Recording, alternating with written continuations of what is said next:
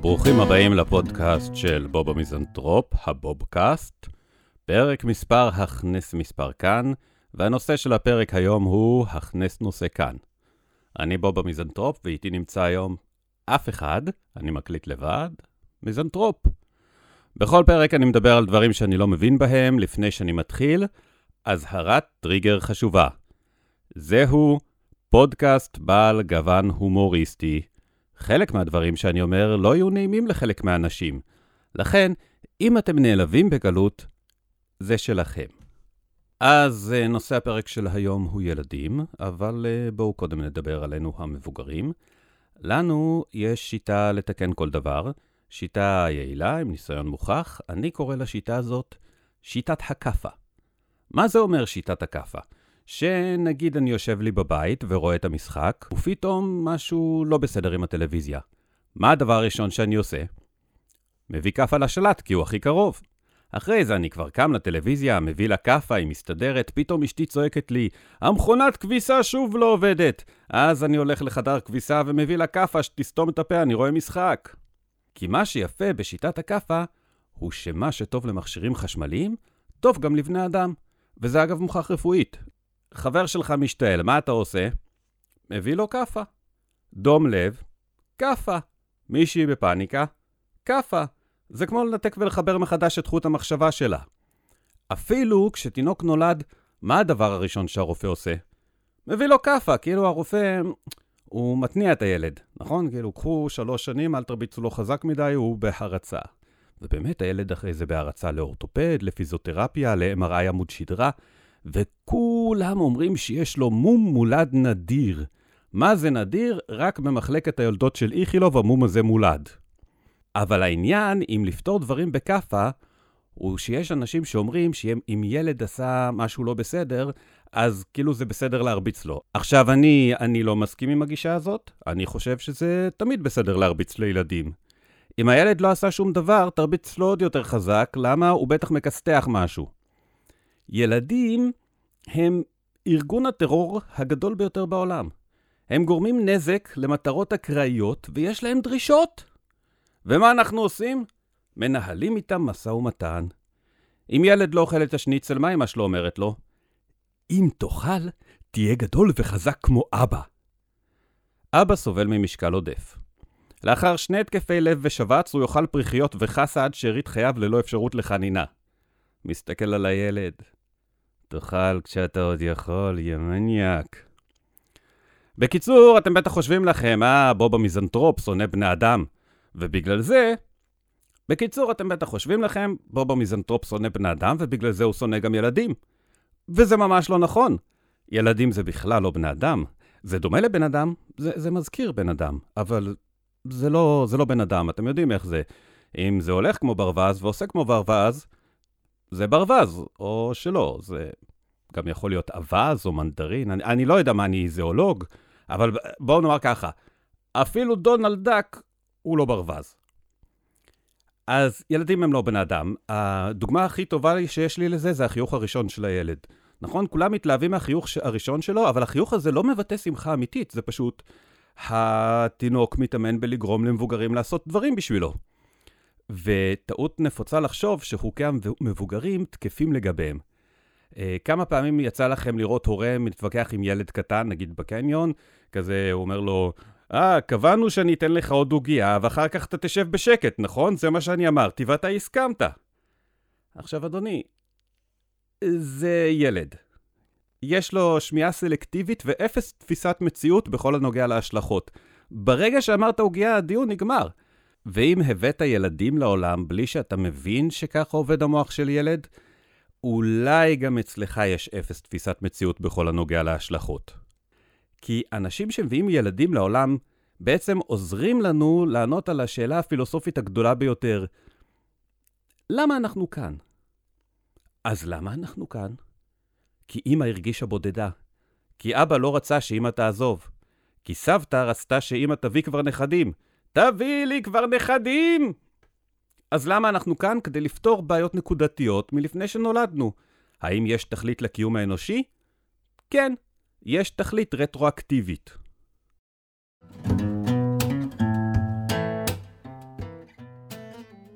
בגלל זה קשה למבוגרים להתמודד עם ילדים.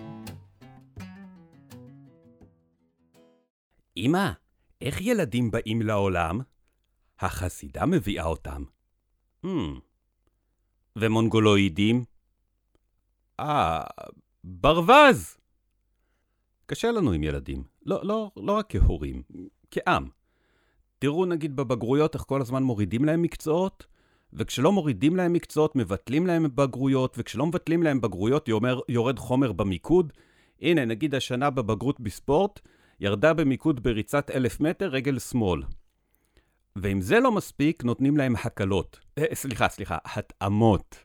מתאימים את המבחן לילד בזה שנותנים לו מבחן יותר קל. לדוגמה, יש כזה דבר פטור לשימוש במילונית באנגלית. אנחנו רוצים שהוא ידע אנגלית, רק לא חייב את החלק של אוצר מילים. ואחרי זה הילד נבחן, והוא חוזר הביתה מבסוט, קיבלתי 100 באנגלית. והאמא צריכה להסביר לו, לא חמודי, אתה לא קיבלת 100 באנגלית. המילונית קיבלה 100 באנגלית, זאת מילונית טובה, היא עלתה לנו הרבה כסף. אתה קיבלת 100 בלהעתיק משהו שאתה לא מבין. יש לך עתיד בתור מדפסת. מדפסת מטומטמת. ומה שאני אומר, חבל שאנחנו מתעללים בילדים, שהולכים לאבחונים, לבדיקות, ו- ולא מבינים מה, מה לא בסדר עם הילד. אז אני המצאתי את האבחון האולטימטיבי לילד. אידיוט. אני לא אומר שכל ילד עם קושי הוא כזה. יש ילדים ש... יש קשיים, זה, אני, זה, זה קיים, אבל בואו לא נשלול על הסף את האפשרות שמדי פעם יהיה ילד שהוא... כלומר, בקרב מבוגרים יש אידיוטים, הם הגיעו מאיפשהו.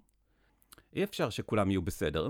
מישהו צריך לקבל בפסיכומטרי 200. I don't make the rules. אתם יודעים איך זה, בכל חבילת עפרונות יש עפרונות חדים יותר, ויש עפרונות חדים פחות.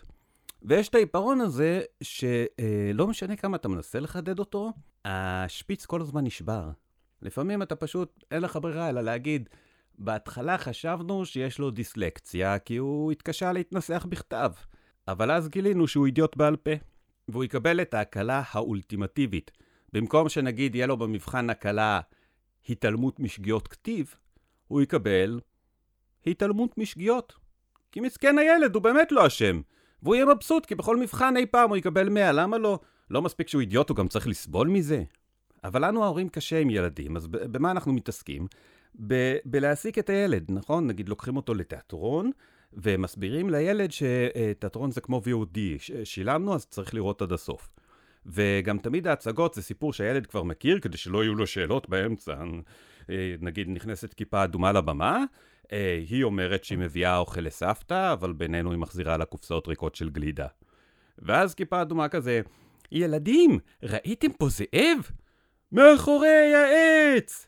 איפה? לא שמעתי! מאחורי העץ! והאמא מבסוטה. הילד משתתף? הוא נהנה! הוא לא נהנה, הוא פוחד. יש זאב! איפה הזאב, ילדים? מה זה משנה איפה הזאב? תרוצי על רבאק. מבחינת ההורים, תיאטרון זה פעילות שתורמת להתבגרות של הילד. בטח תורמת להתבגרות, מסכן, איבד עכשיו שנה מהחיים. לא שההתבגרות שלנו הייתה פחות מפחידה. המבוגרים מביניכם זוכרים את הציור השבועי לילד? היה פעם בעיתון, הציור השבועי לילד של ג'קי, אני לא יודע אם זה עדיין קיים, הקונספט של עיתון. אה, אבל למי שלא זוכר אני אזכיר, הציור השבועי לילד היה מין ציור עם תיאור מקרה כמו בפתיח של סדרה על רוצחים סדרתיים בנטפליקס. משפחת כהן, משפחה נורמטיבית מרמת השרון, יוצאת ביום שבת אביבי לטיול ביערות הכרמל. כאשר שבים בני משפחת כהן לרכבם, הם מגלים שסבתא נעלמה. אוקיי, עכשיו סבתא נהדרת, כן? ובני משפחת כהן מחייכים באופן חשוד. Hmm, אנא ילדים סייעו למשטרה למצוא את סבתא. צבעו את שאר הציור בצבעים עליזים, ואת סבתא הקיפו בגיר לבן. עכשיו הקטע הוא שאף פעם לא מצאת את סבתא, נכון? תמיד מה מצאת? תמיד מצאת ראש כרות הפוך מתחת לגזע של עץ. אם אנחנו רוצים לגדל ילדים כמו שצריך, אנחנו צריכים להודות בפני עצמנו קודם כל, שאנחנו אוהבים ילדים קצת פחות ממה שהיינו רוצים להודות. אתם אוהבים ילדים? כן, באמת, ממש, מתי בפעם האחרונה נכנסתם למסעדה ואמרתם, אה, יודעת מה, בואי נשב במקום אחר, פה אין מספיק ילדים. אנחנו אוהבים ילדים, אבל קצת בכוח, כי בעצם אנחנו חייבים. יש מצווה כזאת. פרו ורבו ומילאו את הארץ. ומה אז? לטעמי הארץ כבר מלאה, אפילו בחוץ לארץ מלא בישראלים. הצלחנו, פרינו ורבינו. אני לא יודע אם כבר הגענו לשלב של כחול על פני הים. אבל מצד שני, לכו ביולי למצוא מקום על החוף ותגידו לי מה יש יותר, ישראלים או חול? אלוהים אמר לנו לעשות פרו ורבו, ולא אמר לנו מה לעשות כשנסיים, כאילו הוא לא לקח בחשבון את האפשרות שמתישהו הארץ תמלא? כלומר, מכל המצוות שאלוהים נתן לנו, למה דווקא בפרו ורבו הוא חשב שניכשל? זה לא משימה מאוד קשה. לקיים יחסי מין ולהתעלם מההשלכות, זה נשמע כמו משהו שאני יכול לעשות. מוזר שמתייחסים ללידה כנס. נכון? פעם אחת שמישהי תלד משאית, ואז אני אתרשם. במקום לשלוט בילודה, אנחנו מצדיקים אותה. בגלל זה המצאנו נגיד את המושג משפחה ברוכת ילדים. כי זה חיובי כזה, זה אופטימי, נכון? זה לא משפחה עם הרבה ילדים. זה משפחה ברוכת ילדים. אוי, משפחה ברוכת ילדים עברה לגור לידינו. איזה כיף! איזה מזל גדול נפל בחלקם, אה?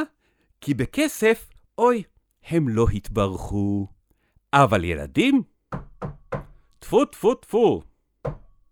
טפו טפו. טפו, על כל דפיקה יוצא ילד. והאימא כבר לא מזהה מי פה ילד, מי פה נכד, מי פה שכן. אוי, צריך לחתן ילד, לא יודעים מה לעשות. אה, אין דנדינו סופה לה קטינו, אתה מתחתן איתה. ואז בונים מגדלים כדי שיהיה איפה לשים את כל הילדים. אוי, הדיור נהיה יקר.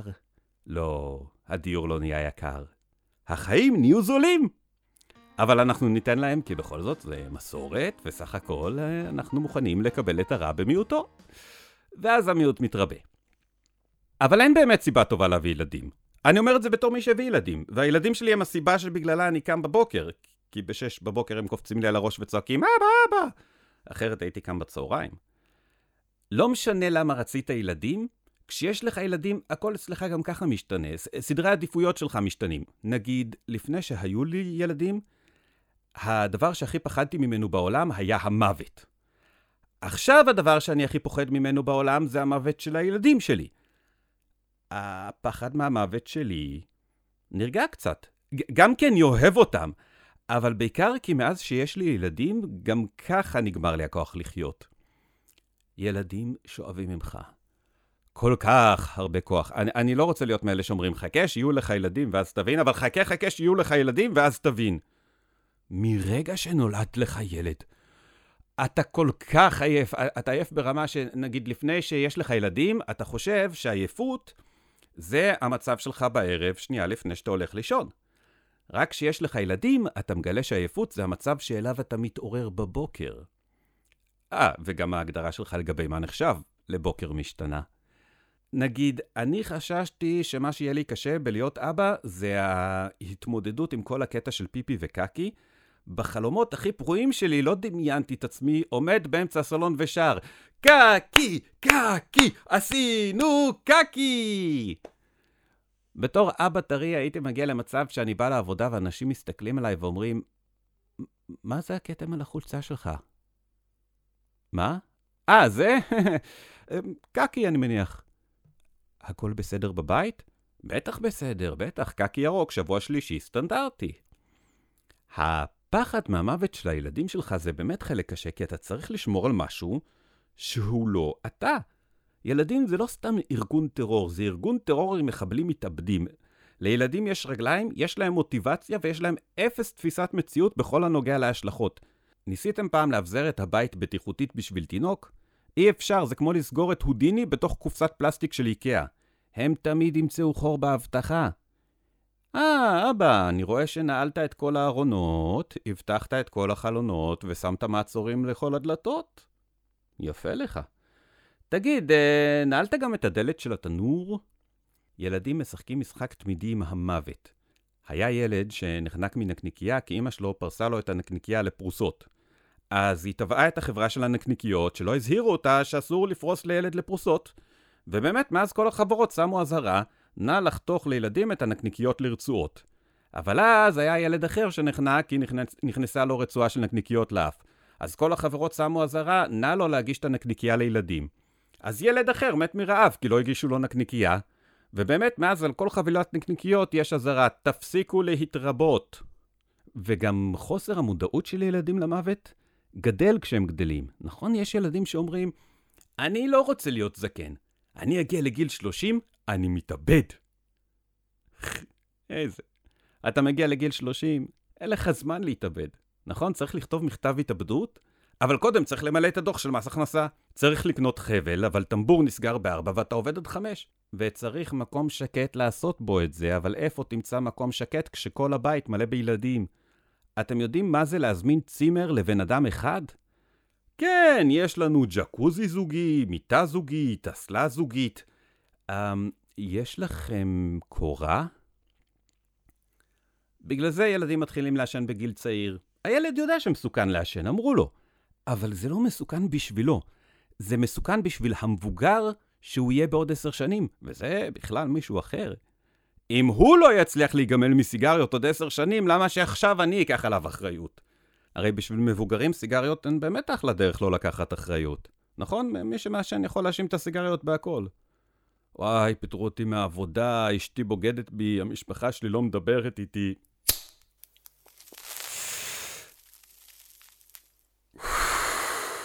אני חייב להפסיק לעשן. בגלל זה הפכנו עישון לפריבילגיה. יש את המניאקים הזקנים האלה, אומרים לך, אני, תאמין לי, 50 שנה אני מעשן שלוש קופסאות ביום, שלוש! ואני בריא כמו שור! וואלה?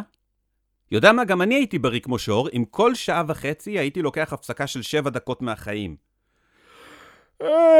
טוב, נראה לי שאני יוצא החוצה לשאוף קצת אוויר צח.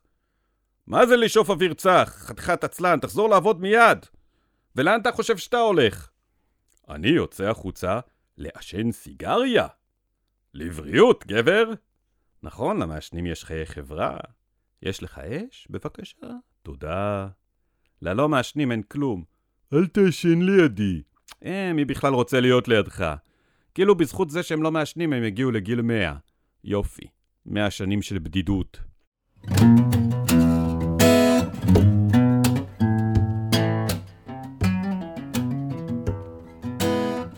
עד שהיו לי ילדים, היה מאוד קל לנהל את הפחדים שלי. אני רוצה לשמור על עצמי בחיים. מזל שאני יודע איפה אני נמצא. אגב, לא אצל כולם זה עובד. יש אנשים שלא יודעים איפה הם. הם מחפשים את עצמם. אני נוסע להודו לחפש את עצמי. עד הודו כדי לחפש את עצמך? אה, רחוק. לא שאני מתנגד, אני פשוט אומר שאם אתה מחפש משהו, אולי תתחיל בסביבה הקרובה. נגיד, לא יודע, חיפשת במטבח? אולי תפתח GPS, אני בטוח שיש שם עדכון לגבי איפה אתה ברדיוס של שני מטר, פחות או יותר. כי אם אתה לא מצליח למצוא את עצמך, למה אתה חושב שתצליח למצוא את הודו? אבל מה יפה באנשים שנוסעים להודו לחפש את עצמם? שלא משנה כמה זמן הם יחפשו, הם בטוח ימצאו את עצמם בדיוק ברגע שהם ינחתו בנתב"ג. כי אין דבר שעוזר לך למצוא את עצמך יותר מאשר בדיקת נקבים במכס. אז זה חשוב לשמור את הילד שלך בחיים. אגב, זה קודם כל חשוב מבחינה משפטית, כי החוק הוא שאם ילד מת, כל פעם שילד מת, מישהו הולך לכלא. לא יודע, ככה זה, זה תמיד עובד ככה. עם מבוגרים אנחנו קצת מחפפים מהבחינה הזאת, נכון? נגיד, בכל שנה בישראל מתים בערך 50 פועלי בניין, כן, משהו כזה, ואני חושב שאם היינו מכניסים על זה אנשים לכלא, כבר היה אפשר לבנות אגף מיוחד לקבלנים. ואפילו בתהליך הבנייה שלו היו מתים שניים, שלושה פועלים. אז אם אתם מתלוננים שהדיור יקר, תראו לכם כמה יקר הוא למעמד הפועלים. כי כמו שאמרתי, הדיור לא באמת נהיה יקר, החיים נהיו זולים. אבל כשמדובר בילדים לעומת זאת, תמיד, בכל מצב שילד מת, מכניסים מישהו לכלא. נכון? תמיד זה ככה. אוי, תראו, ילדה מתה. יאללה, רומן זדורוב, לך לכלא. אוי, ועכשיו ילדה אחרת מתה. יאללה, רומן זדורוב, לך לכלא. אה, הוא כבר בכלא? עדיין? עדיין או שוב? טוב, תכלס הגיוני שהוא רצח אותה, כי הרי הוא היה באזור, כלומר, ברדיוס. כאילו, מי עוד היה יכול לרצוח אותה, אה? מי? מי היה יכול לרצוח אותה חוץ מכולם? תראו, תראו מה זה, רומן זדורוב רצח את העיר ראדה, בלי להשאיר טביעות אצבעות, בלי להשאיר עקבות, בלי להתלכלך, בלי נשק ובלי מניע. בקיצור, פושע גאון. ועוד עשה את זה בזמן העבודה? פי, אני בזמן העבודה לא מסוגל להיכנס לפייסבוק בלי להשאיר ראיות. מזל שתפסו את זודורוב. מזל גדול, כי אחרת בן אדם כזה היה בקלות מסתובב חופשי ורוצח את רוז פיזם או משהו. לא שאני לא לוקח סיכונים עם הילדים, כן? אני לא קדוש. אני, נגיד, לפעמים אני זורק את הילד שלי באוויר ותופס אותו ככה והוא נהנה. ושתדעו, אני נזהר, אני מאוד נזהר, אבל מצד שני, לא הייתי עושה כזה דבר עם אייפון. רוב הפעילויות המהנות עבור ילדים כוללות מידה מסוכנת של סיכון חיי אדם. כלומר, זה נשמע קצת רע כשאני אומר את זה ככה, אבל תיקחו פעילות מסוכנת ותוסיפו לה את המילה פארק, והיא נשמעת פחות מסוכנת. פארק המים. פארק מוטורי. לונה. פארק. פארקור. אגב, הפרקור הומצא על ידי מישהו שניסה להתאבד אבל לא הצליח. באסה, אפילו בזה הוא נכשל. בכל מקרה, מה שהכי קשה בלהחזיק ילדים בחיים, הוא שילדים כל הזמן מתים. אני לא מדבר על ילדים באפריקה שכל הזמן מתים, זה כבר מזמן לאף אחד לא אכפת. זה שעדיין יש אנשים באפריקה, מבחינה סטטיסטית, זה לא הגיוני. אני מדבר על הילדים שלי, הפרטיים. הם כל הזמן מתים. כי ילדים הם משתנים. מבוגרים לא משתנים. נכון? אתה מבוגר, אנחנו נשארים אותו דבר, רק איך אומרים? more of the same. כל מה שקורה לנו בתור מבוגרים, שככל שעובר זמן, התכונות שלנו הופכות להיות יותר ויותר רעות. נגיד, היום אתה פרפקציוניסט. מחר אתה נודניק. היום אתה נחמד. מחר אתה נודניק. היום אתה נודניק, מחר אתה מתנגד חיסונים. אבל אתה נשאר אתה, ואני נשאר אני, וילדים לא. היום נגיד אני מסתכל על הילד שלי, ו- והוא חמוד, והוא אחלה, ואל תמשוך לחתול בזנב, הוא ינשוך אותך. הוא... תוציא משם את האצבעות. הוא חמוד, הוא ילד חמוד, אבל אז אני מסתכל על תמונה שלו מלפני שנה, וזה לא אותו ילד. זה, זה ילד אחר לגמרי. הנוכחי חמוד, הוא חמוד. כבר אמרתי לך אלף פעם לא להכניס לשם את האצבעות. חמוד. אבל הילד שהוא היה לפני שנה, גם אותו אהבתי. והוא מת. הוא לא יחזור. וגם הילד הזה שיש לי עכשיו, עוד שנה כבר לא יהיה כאן. יהיה פה ילד אחר, וזה פשוט יהיה... מת. אני בטוח שמישהו יהיה... הוא יהיה אחלה, אחלה של ילד, פלוס מינוס כמה אצבעות, אבל, אבל הוא לא יהיה הילד הזה, הספציפי, שיש לי עכשיו. הילד הזה בשלב מסוים פשוט ימות, וזה גורם לי לרצות לתפוס אותו בשתי ידיים ופשוט להגיד לו, תביא לי כבר נכדים!